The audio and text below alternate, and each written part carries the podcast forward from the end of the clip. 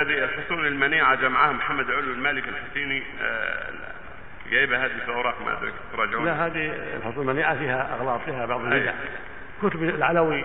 أيوه. العلوي هذا مبتلى بشر كثير من البدع. مبتلى بأشياء كثيرة من الشرك نسأل الله العافية. وهو هو معروف معروف في مكة. ونبهه العلماء على أخطائه وأغلاطه.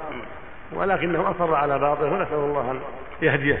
ويرده للصواب. له مؤلفات فيها شر كثير. له الذخائر المحمدية لها فيها فيها شركيات وبدع كثيرة وله كتاب المفاهيم. المفاهيم كذلك فيها أغراض كبيرة.